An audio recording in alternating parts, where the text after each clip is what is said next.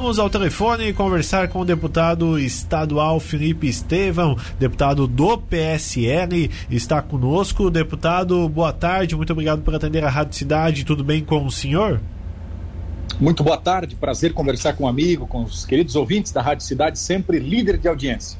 Perfeito. Deputado, na última semana o senhor esteve reunido com o presidente da Comissão de Pesca e Agricultura para reforçar o, a questão das barragens aqui, né? Da dragagem das, da, das barragens. Como foi essa, essa situação, deputado?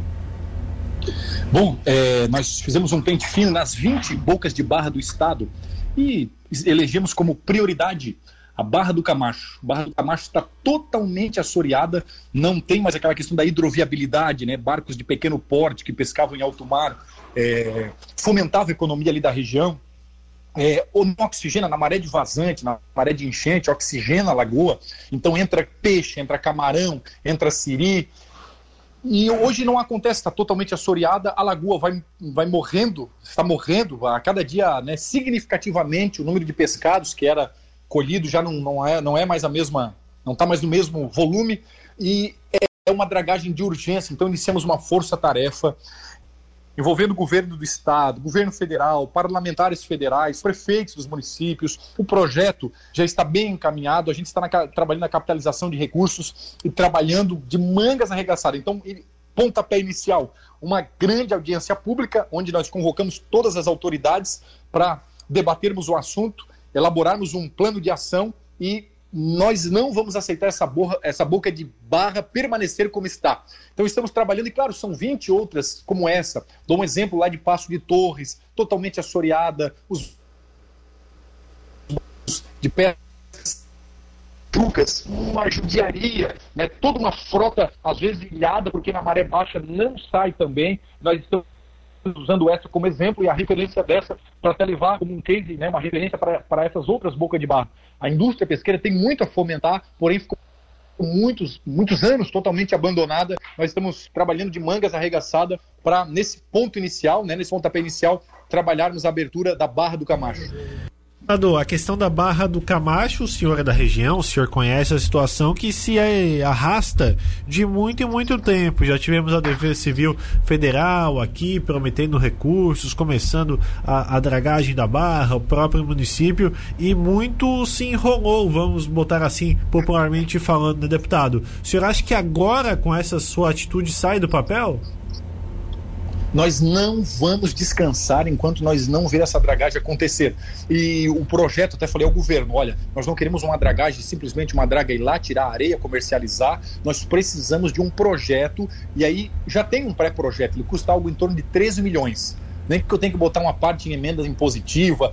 Estou acordando com os deputados federais, em especial ali o Daniel Freitas, que já né, é, se comprometeu com um valor significativo. Então nós não vamos descansar enquanto nós vemos um projeto realmente né, que consiga dar permanência, constância a essa, essa, a essa dragagem. E não essa dragagem que acontece ali que apenas tira areia, dois, três meses depois, claro, com o vento sul, vento nordeste, novamente a barra totalmente, a boca né, da barra totalmente fechada. Nós vamos trabalhar com muita dedicação para fazermos o nosso melhor e darmos esse presente né, não só para o Camacho, mas para Tubarão, Laguna, Jaguaruna, para toda essa população. Deputado, houve um levantamento de quantas famílias dependem e sofrem com essa situação da Barra do Camacho?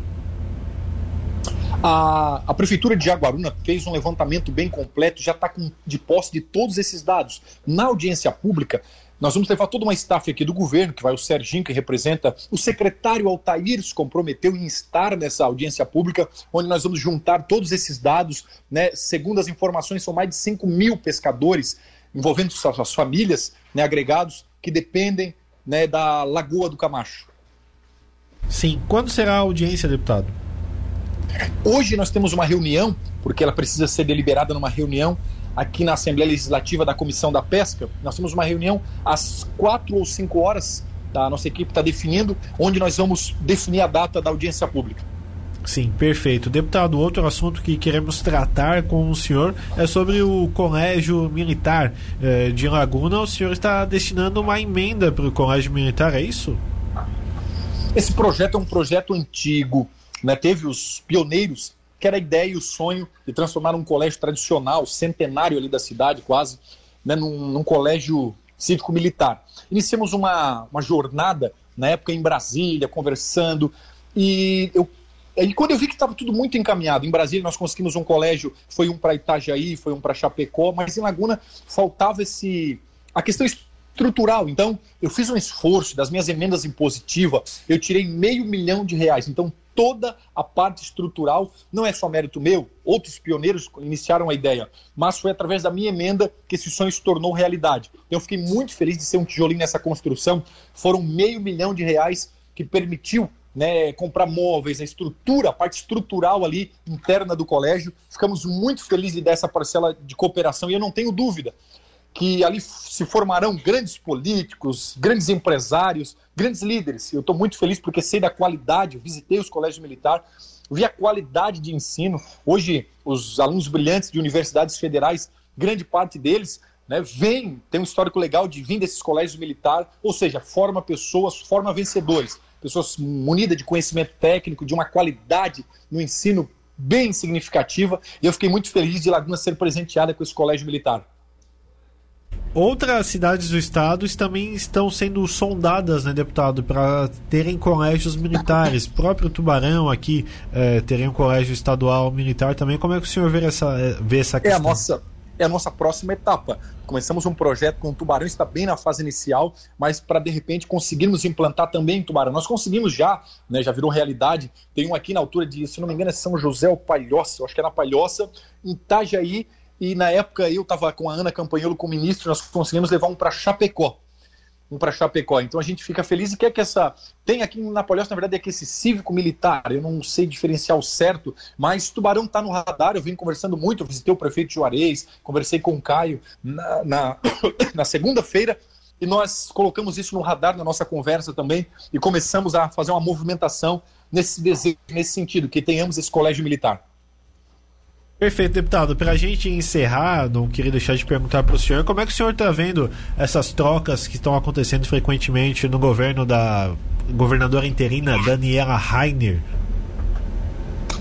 péssimo, a gente fica. É difícil, porque, na verdade, Felipe, tu é básico, eu oposição. Eu sou o povo catarinense, eu sou o povo de Tubarão, de Capivari, de Laguna, Jaguaruna. E às vezes nós estamos já com as conversas encaminhadas, por exemplo, está a governadora Daniela. Sentei com a governadora, ela já foi morar, ela estudou na Unisul ela conhece o Camacho. Felipe, eu conheço o Camacho, como cresceu, que judiaria. Peguei minhas imagens, eu fui lá, levantei o drone, fiz umas imagens, mostrei para ela. E ela está, não, nós vamos abraçar essa causa. Conversa com o Altair, deu legalidade. Eu fui, sentei com o Altair. Mas, às vezes, numa, numa trocança, retornamos à estaca zero. No caso da Daniela e do Altair, eu já costurei de forma que a gente não perdesse tempo né, o Altair era nomeado pelo governador Moisés, vai permanecer na pasta, então, de qualquer maneira, avançamos. Mas tem outras pautas que nós voltamos à estaca zero. Por exemplo, infraestrutura, tem obras importantes, a Geomedeiros aí da nossa região. Eu não quero terminar esse mandato sem ver a Geomedeiros se tornar uma realidade e fica estagnada, porque troca secretário de infraestrutura, tinha uma documentação lá que fica estagnada. Então a gente torce para que logo uma estabilidade, seja a governadora ou o governador, né, venha sobre o Estado, aproveitando esse momento que eu estou otimista de sairmos dessa crise mais aguda, da parte aguda do coronavírus, para o nosso Estado voltar a se movimentar. Obras de importância e relevância, como é a Geomedeiros, como é a ponte, que a gente chama de ponte da amizade, ligando Capivari e Tubarão, possa sair do papel e virar uma realidade. Toda essa infraestrutura vai ter um impacto sobre Tubarão, Capivari, sobre a nossa região. Mas estamos nessa, nesse momento, enfrentando, além de todas as crises, uma crise política no Estado. Esperamos que tudo venha terminar bem. Perfeito, deputado. Agradecer sua participação, sempre solícito aqui com a Rádio Cidade. Uma boa tarde de trabalho. E a gente vai buscando mais informações quando tiver a, audiência pública com a sua data. Também informe nós aqui da Rádio Cidade. Obrigado pela sua participação. Muito obrigado, espero sempre trazer muita notícia boa aqui para o nosso povo. Obrigado a vocês pelo carinho. Um grande abraço, uma boa tarde.